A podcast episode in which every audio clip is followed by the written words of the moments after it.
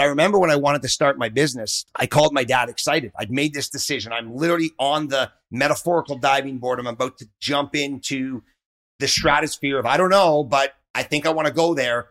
And 12 times in that conversation, he told me to get a real job. Come on. And and so and I share that story a lot now, and I share it from stages when I speak to entrepreneurs because my dad wasn't supposed to be my cheerleader in that moment. His job in that moment was to keep me safe. I mean, I'm a dad now. I have two amazing daughters. I want them to be safe. I want them in bubble wrap all the time. That's not right for them. Going through difficult times is a part of the journey. So he was literally trying to like keep me in the bubble wrap and telling me not to do it because he had never taken that jump. He had never even gone to the edge of the diving board. He didn't even know that the diving board existed.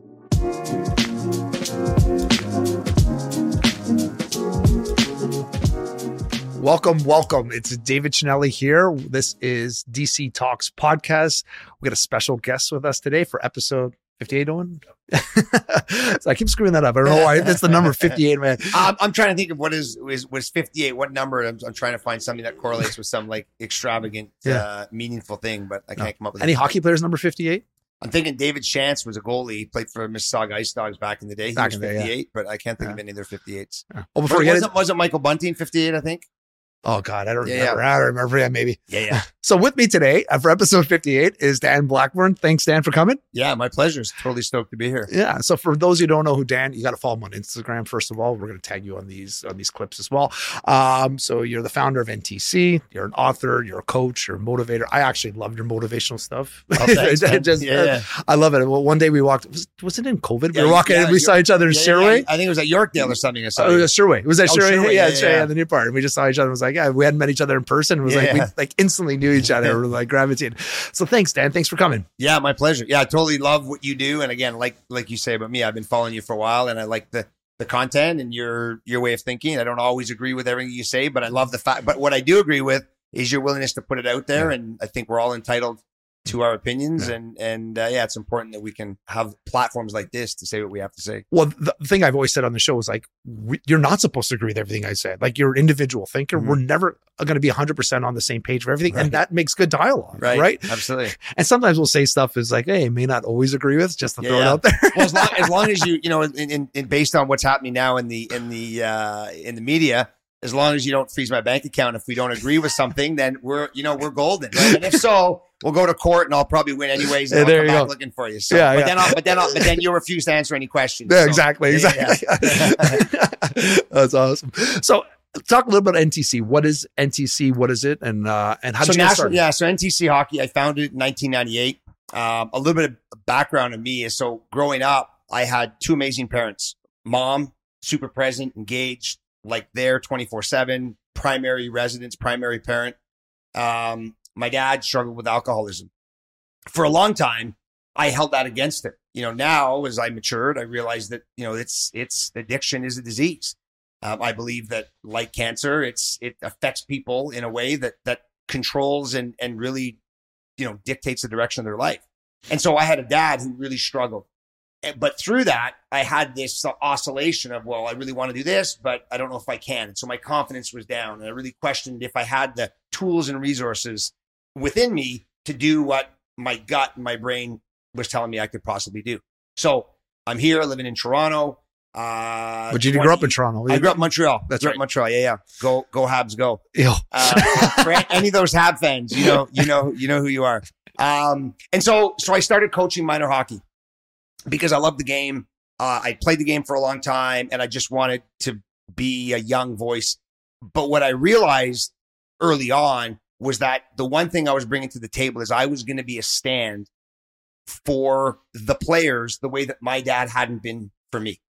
And so if that meant a five o'clock AM practice, if that meant, you know, nine at night, if that meant going away on a weekend for a tournament and not doing what I, you know, want to do with my friends as a 20 something year old, then I was signed up. I'm all in. And so during that journey, I started to recognize opportunities in the business spectrum and I saw gaps and I thought maybe training hockey players. I was bodybuilding at the time. I loved being in the gym and I thought, let me try this. But then here's the dilemma. Nobody was doing it. And so I remember thinking at the time, either this is a crazy idea and it's going to crash and burn, or no one's doing it yet.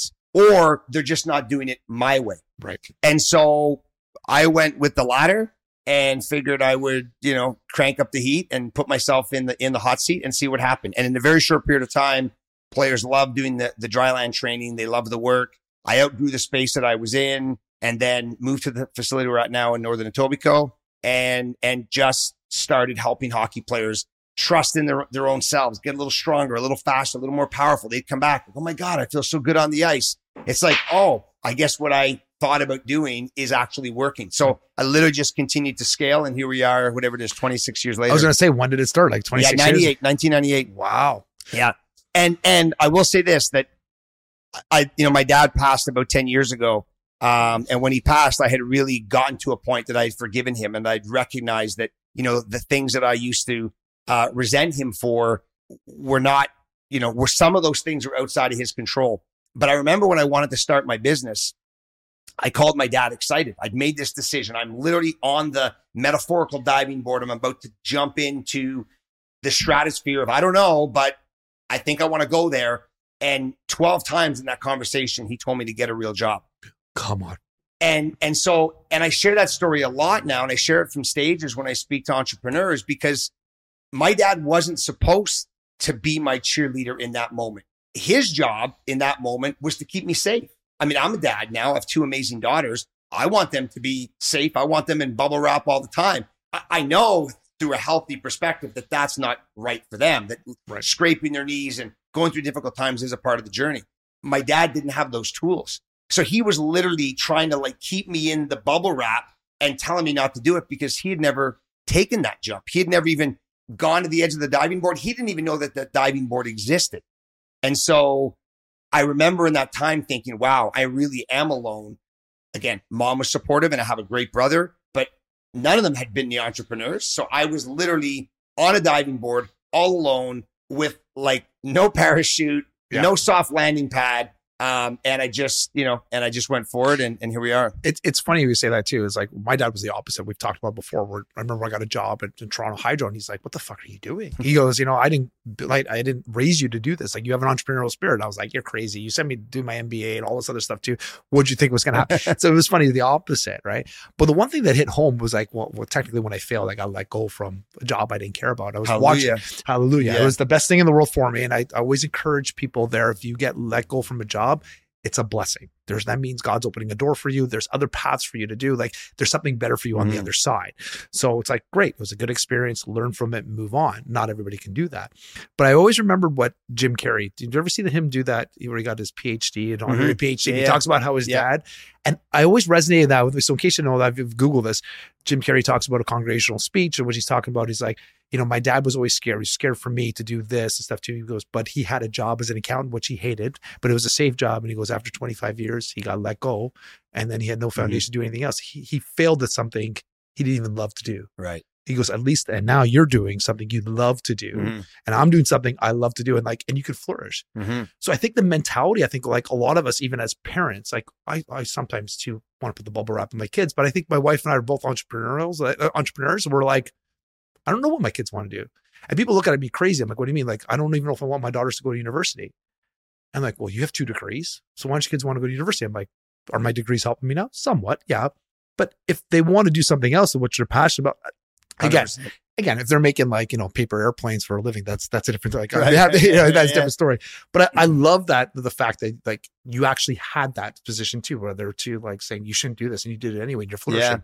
Yeah, yeah. It's funny. Like I don't know I don't know a, a moment in time, like on my continuum as a young boy to, to, you know, 1998, mm. where I gained that entrepreneurial spirit. I do remember as a young kid, I started a baseball league and, and I don't, it wasn't because I wasn't included in the league. It was just, we had a group of friends and we used to kind of play pickup ball. And then there were a group of other friends and it was sort of like this sort of pickup ball, but a little bit organized. And I I just ran with it and we built four teams and we had an all star game and we would go door to door asking for people to donate. This is back when, uh, when your bottle of pop you could take to the store and you get like five cents back. Yeah, yeah I remember back. that. So we, we came up with these ways to fundraise and we bought equipment. And like I said, the all star game, I built a schedule. And so when I think back to some of those times, you know, as a 13 or 14 year old, you know, building a baseball league that didn't really need to be built, but I just wanted something more formal, right? I wanted us to have uniforms and names and and yeah, and so it was it was just something. So I think yeah, I think I've always had that little spark in me Yeah. uh to do I love it. yeah to do things outside of the outside of the realm or outside of the typical box You're very highly motivated, right? Like, and I love your like we talked about before, like when you're when you're doing your walks and you have these motivational things and the things you're saying to people. I'm like, I always resonate well with you in that. What what was the onset for you to start? Like, obviously, with your your childhood break, like sorry, uh, you're brought up with two different types of parents. Where does the motivation come from? Were you were you always motivated behind that too, or is it something because of the hockey that got you motivated and that you're able to pass on your motivation to other people? Yeah, it's a, that's a great question. This opens up, I think, a, a, a big, big dialogue. So I didn't know it, but number one, led by God. So I know now that the challenges I went through as a young boy without a dad being present, um, a dad that was struggling, me trying to fit into the alcoholic family, which, which anybody that knows, you know, anybody that's going through the alcoholic family, everybody's affected. Everybody's sick. My mom was so upset about three, four years ago. I posted on social about, you know, what it was like growing up in an alcoholic family. And she was upset because from her context, she thought I was saying that she was an alcoholic too. And, and what I've learned is like the alcoholic affects everything. It's like throwing a stone, a big ass stone into, into a, a calm pool of water. The ripple effects, they go to the edge of the pool. And so I happened to be at the edge of the pool as, as we all were as family members. So this, the challenges I went through, the lack of confidence, questioning myself, like afraid to step out, like really step out of my comfort zone as a kid, trying to find a way to fit in, sometimes being mean to other other kids because at least I got a laugh. And if I was laughing at you and we were laughing at you, then you weren't laughing at me. Like that, all of that crazy insecure dynamic. That's what I grew up through. And so when I came old enough to start like grab myself by the scruff of the neck, not in, in uh, when I was 27, I made a decision that I was going to make this shift, and I started a program for me. And and so this, this is the neat. So Tony Robbins, I listened to him. I listened, you know, I bought all the tapes, and they were good, but they didn't they didn't hit the button. They didn't hit that nerve that I needed to be to be touching. So I built my own program called Mm. the Pillars of Greatness. And so to me, that was it's it's God led. Is like I know all of the experiences I had, the pain, the anguish, the difficulty, the joys, the celebrations, the failures, all of that was tuning me in to what I needed to do to serve the world. And and I couldn't serve without the empathy and the experience of what I went through. So it sucked at the time as a young 16 year old, not knowing if anybody liked me, um, and afraid of my own shadow emotionally, mentally. Um, but it got me to this place. And when I embraced that, I was like, oh, this is how I'm going to move forward. This is the message of God. And so I was being honed, my skills, my experiences. And I just saw a homeless man on the way here today. And his sign said, hard times, if you could donate something, something other. And I had a $5 bill in my pocket and I don't carry a lot of cash on me. And this $5 bill was getting twisted on my money clip in the last two weeks. And I'm like, I should just leave this at home. And I saw him and I'm like, this is The for reason. him. So I gave him the five dollars, and and what I saw on the hard, which totally resonates to me, and back to the story, is the hard times were given to me because I was strong enough to handle them. And if I didn't have the strength, I wouldn't have been able to come through it. And God knew that. And so I was I was this custodian of His message, but I could only graduate. Talk about school. Um, I could only graduate once I came through that pain. And so now when I share, when I communicate, when I have a message, I, I, I pray. And even when, you know, coming to do this today, it's like whatever message you need me to put out, whatever message someone listening or hearing, watching this, what they need to hear, I will be the conduit for that. And, and I'll put that message out. So everything you see on my Instagram, everything I do in the hockey world, everything I do with athletes uh, is literally comes through that, comes through that passageway. And, and there was a time when I used to question it. But the mm-hmm. cool thing is th- the lack of confidence is completely replaced with this knowing that I'm well, I never was, but I never am doing this alone. Yeah. I literally have some badass dude beside me who's like, bro, I'm paving this road for you. Just walk along it. You've got the tools within you. Go nuts. Well, it's funny you say that because like we grew up like my, my oldest brother was handicapped, right? So uh it was just funny we were saying that because a lot of things you experienced too, not the alcoholism, but it was like we had a handicapped family, you know, right? It was just it was weird because there's certain times we couldn't have people come over the home and it was just it was very different. So I can kind of like when you're talking about those stuff and how you felt as a person, like not getting out of the comfort zone, very similar. It's funny like how that works. Obviously, in different situations, is right too. But it's like I think that's why you resonate with like really well with people. It's because you went through these hardships, and we can kind of like I can see that like I can see myself in you. You know what I mean? Like, like even though you had, I'm not saying we're, we're easier. It, Yeah. was just, it was different. It was just I think that's why you resonate so well with people. Yeah, I think like the pain, the challenge, the struggle, mine looked like mine looked like, and I was in a different province and Mm. different family members, and yours was what yours was. And I say this to parents and players, hockey players all the time. you know, you hear the adage where someone will say, um, "Oh, you know, you don't."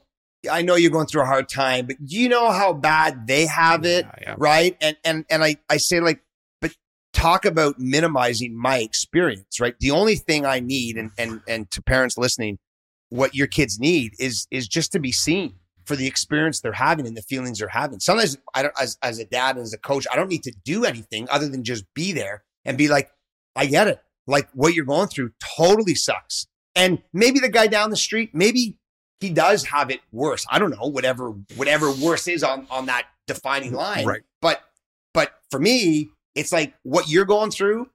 If it sucks, it's like I want to stand with you and be like, A, you're not doing it alone, and B, there's a way that you can get through this and and totally recognize that the pain you're feeling is true for you. Yeah. And end of story. And then I'm over here at some other time in the, in the future. I'm going to go through my stuff, and mine isn't any less or more than yours. It just is what it is, and it's real for me. Yeah. Well, I find that too. Like, I guess I I never thought of it that way. Like, it's almost like you're minimizing somebody too. It's Mhm. like, and like, and I'm like, well, they have the courage to express how they feel about themselves, and you're just like, yeah, that's nice. But you're looking like, look at this person, you Right. know? Yeah, yeah, we're in this whole space of, of of mental health, which you know I'm glad we talk about it more, especially as men, right? The whole story of like just Mm. keep it inside. But you know, I I- shared with someone a while ago. They said, "So okay, I I fell and you know twisted my ankle, and so I'm in real pain." And then, but then someone says, "Oh yeah, but it's not that bad because that guy down the road he broke his leg." oh okay, well, but but then you go to him, and then someone else is like, "Oh, you broke your leg. That's not that bad. That guy over there had his leg amputated." Yeah. And the other guy's like, well, that's not that bad. I've had both legs amputated. It's like, wh- like it never ends. But the truth is, each one of those people is going through real pain, physical, emotional, mental, and and and it's real. And so let's let's go into the real and hold a space for them to share it, to get through it, to support them, so that they can package it up, figure out what to do with it, and move forward. But do you find there's a fine line between, like, so for example, my brother had back surgery and he's still kind of struggling and stuff too. We're trying to encourage him, saying, "Yeah, you look, but you're look, you're able to do this," and you're- we're trying to not minimizing it, but trying to encourage him. Mhm. So I think do you, do we find that maybe that's what the people's doing instead of saying, "Oh, you don't have that bad, so that person broke his leg, you've only sprained it, so you're better off," or is it because I guess it could take it the other way? You're minimizing. Is it a fine line between the two of them? Yeah, I think I think it's a fine line. The way I'm looking at it and describing it, it's more in that context of, you know, oh, you know,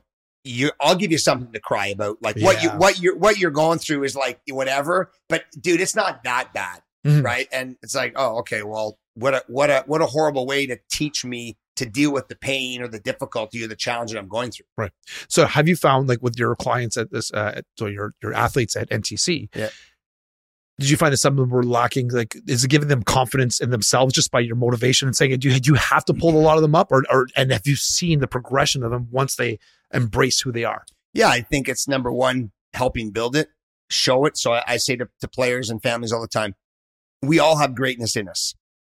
When we took our first breath when we were born, when the doctor slapped us on the behind, we took a big breath. And now we're alive. And with that breath came our innate right to greatness. And so it's in all of us.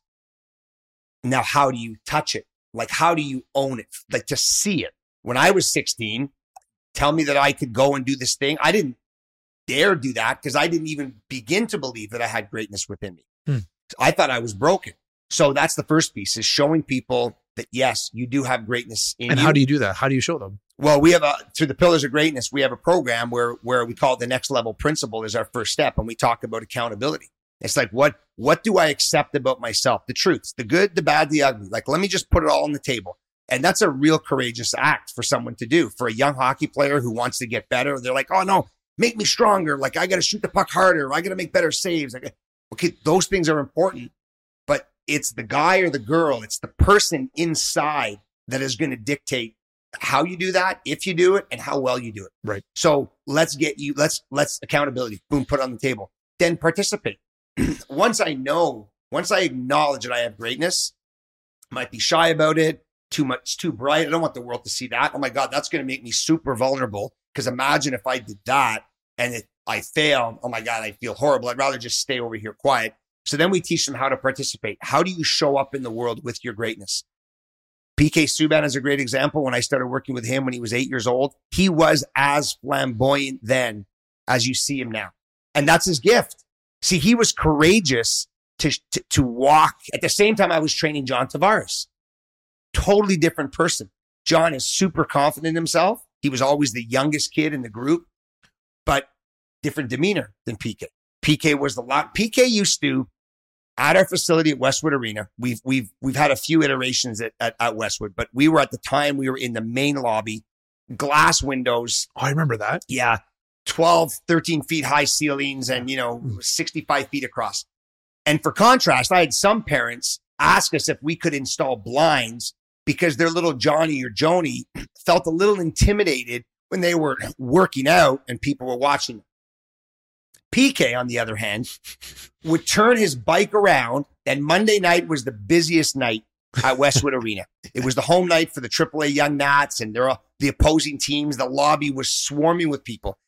And PK would turn his bike around so he was facing out to the crowd and he would ride that bike. He would ride it harder and longer than any other time than if the lobby was empty. Mm-hmm. And so he, for him, the the community, the group, the spotlight that fueled him. Yeah. And so sh- helping players see what the greatness is and then how do you walk out in the world with that greatness? Not just at the rink, but how do you walk out in the world with it? And then lastly, how are you going to use and so sometimes players are they're not really sure. So then we move them to contribution. How does your contribution with your greatness support, change, grow, evolve the environments that you're in, your family, your closest friends, your hockey team, your classroom, wherever you spend time, mm. how would my greatness, if I truly showed up with this package of greatness and I put it out on the table and I let everybody else dig in and have a piece with it and nourish them, how would it change and grow that community? And so when when players start to see that, and as hockey players, we're hardwired, you know, the old story like I play for the name on the front of the jersey, not the name of the back. I think it's both. I have to I have to have so much faith in my greatness in Blackburn in order to be able to bring all of me to team X, team mm. Y, whatever it happens to be. And so when players can see the continuum at somewhere in that carousel, the light goes on and they're like, Oh my God, you mean if I did, uh, that, well, number one, I have uh, in me. Yeah, you do. Well, you just said you did. Oh yeah, I, I do. Yeah, but I don't want to show it to the world. Okay. But imagine if you did and uh would change that. It could help Johnny and Joni and Bob and Steve, could help the team and, and whatever that happens to be. Like your greatness could be the greatest playlist. You could, you could put together the greatest environment behind the scenes that helps that team flourish. We all have a part. We don't always have to be the game winning goal scorer, the, the goalie making the save in triple overtime that guarantees the win at the other end of the building. So, what is the gift? What is the greatness?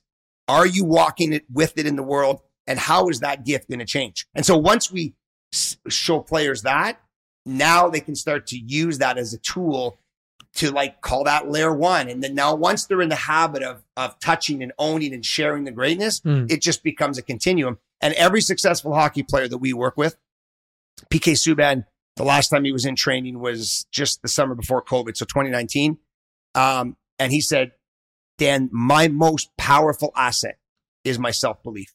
And every player that I've helped achieve, their self belief is their number one asset. And that all comes, that's all rooted in their greatness. If I can't believe that I'm great, and I can't bring that to the world and I can't let everybody feast on it, there's no way I'm going to believe in myself. That's amazing. Yeah. so, like, like, so, and you have that, like, I know you're an author. Is, is that something you put in your books or like, like, Yeah. Yeah. So we, I have a whole program, the Pillars of Greatness. Yeah.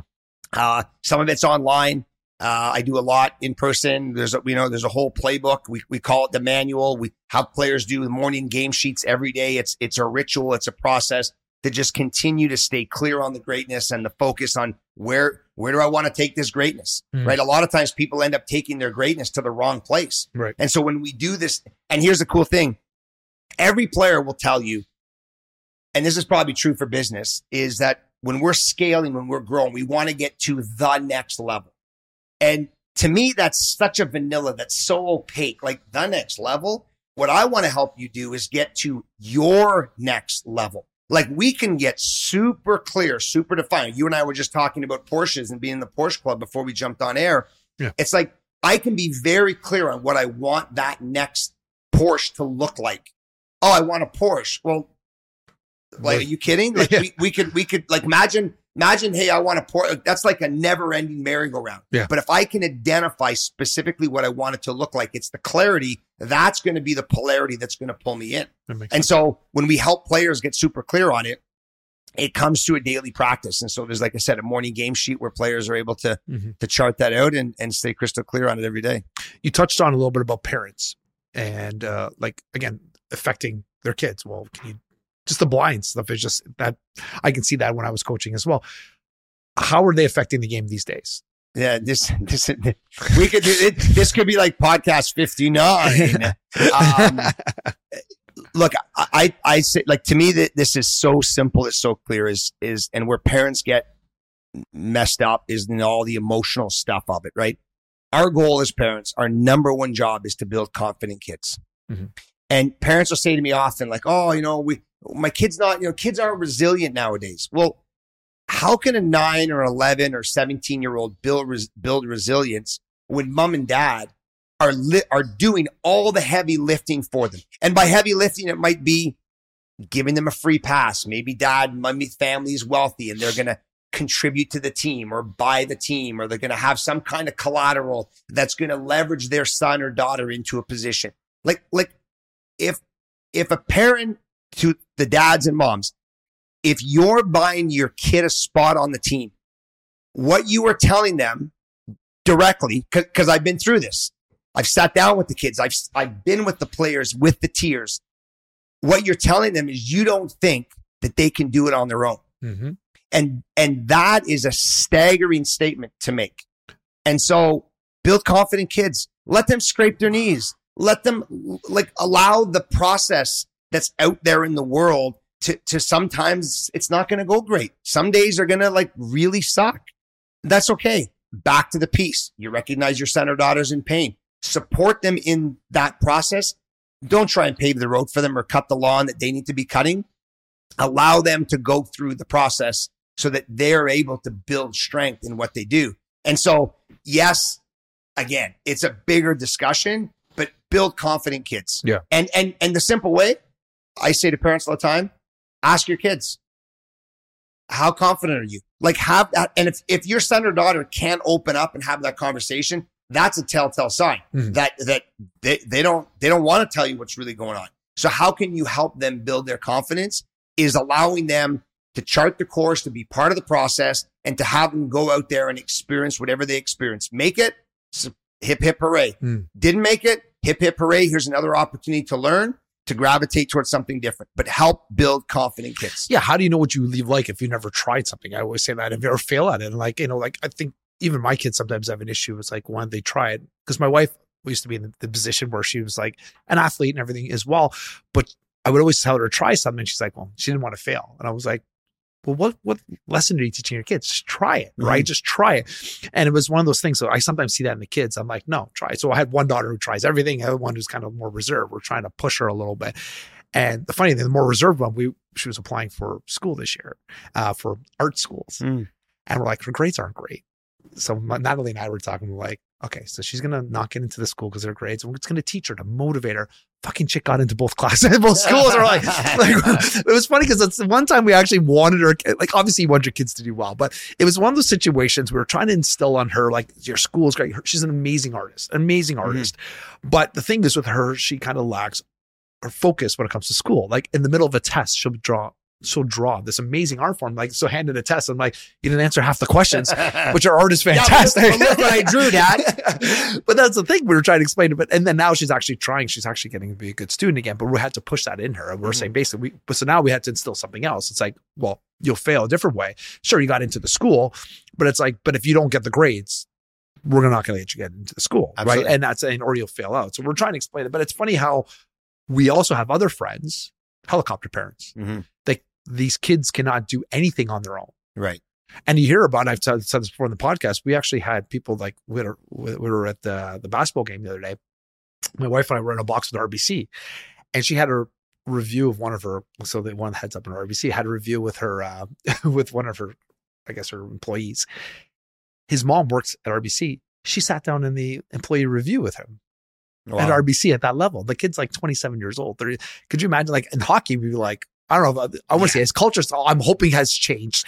I sort of hasn't changed in this kind of sense. Like parents get the hell out of the dressing room. This is I'm the coach. This is how it's going to be, and lay the law. Is it mm-hmm. still kind of that way, or do you find more of them trying to interject their feelings? Yeah, I think the- I think the helicopter parent thing is is still real. I think it's it's still evident, but I think that there's you know kids coaches you know there there is a, a division a separation you know kind of nine ten years of age it's like mom dad drop your kids off and sure. let us let us do the thing right but, but again, it's, it's, it's the one thing that most parents struggle with is when the kids are going through a difficult time.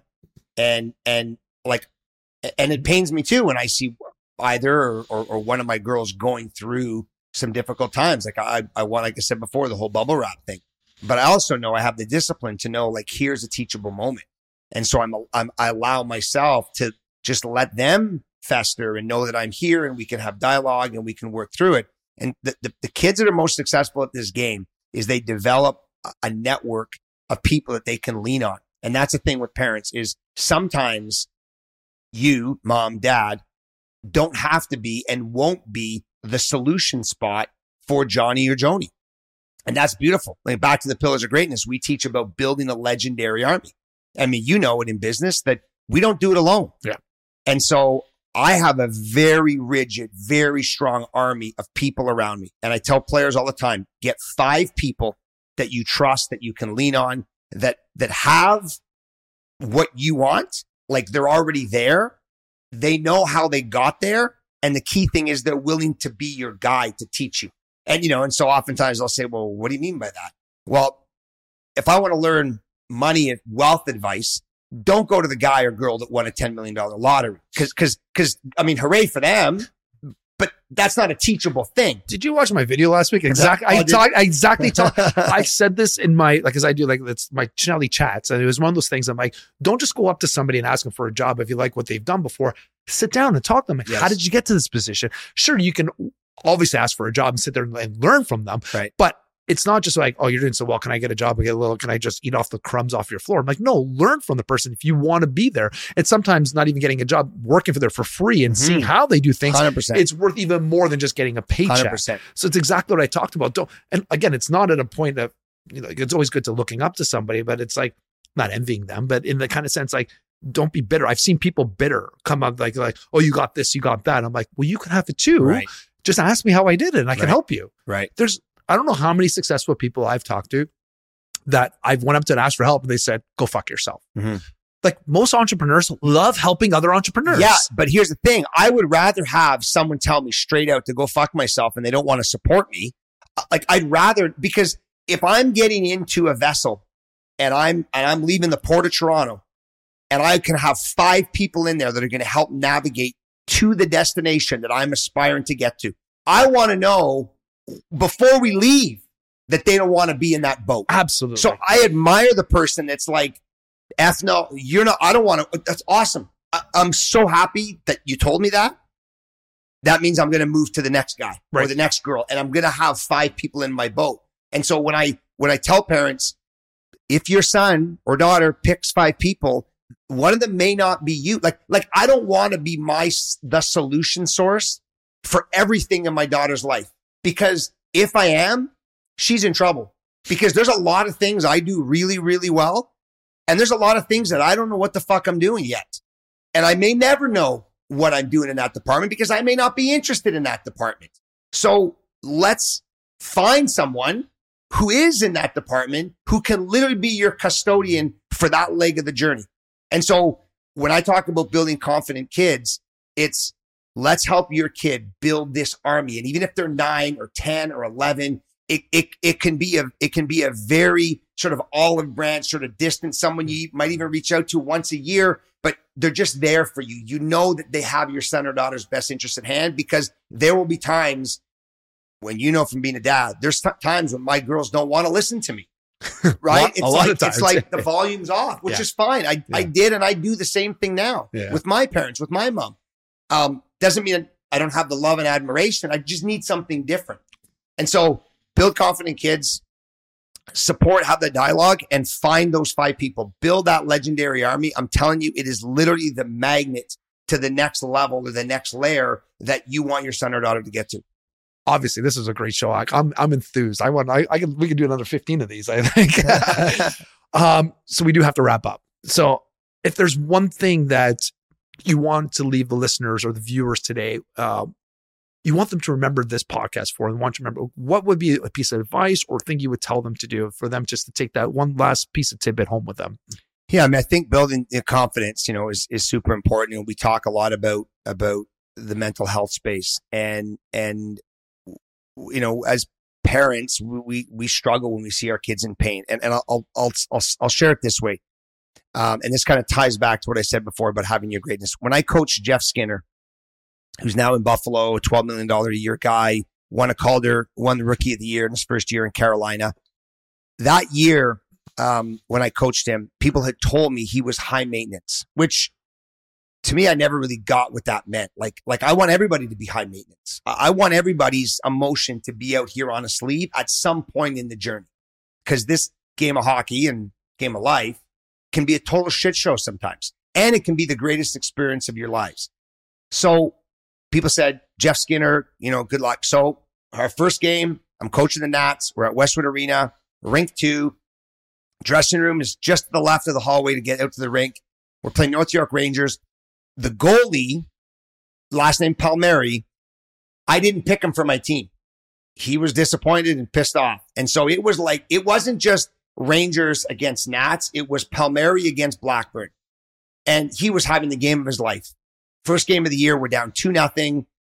We come back to one, two, two. On the ensuing faceoff, I a minute and a half, two minutes to go in the third period. Jeff Skinner finds himself on a two on one. He takes a shot, try to go short side, misses the net, puck cams around, game ends 2 2.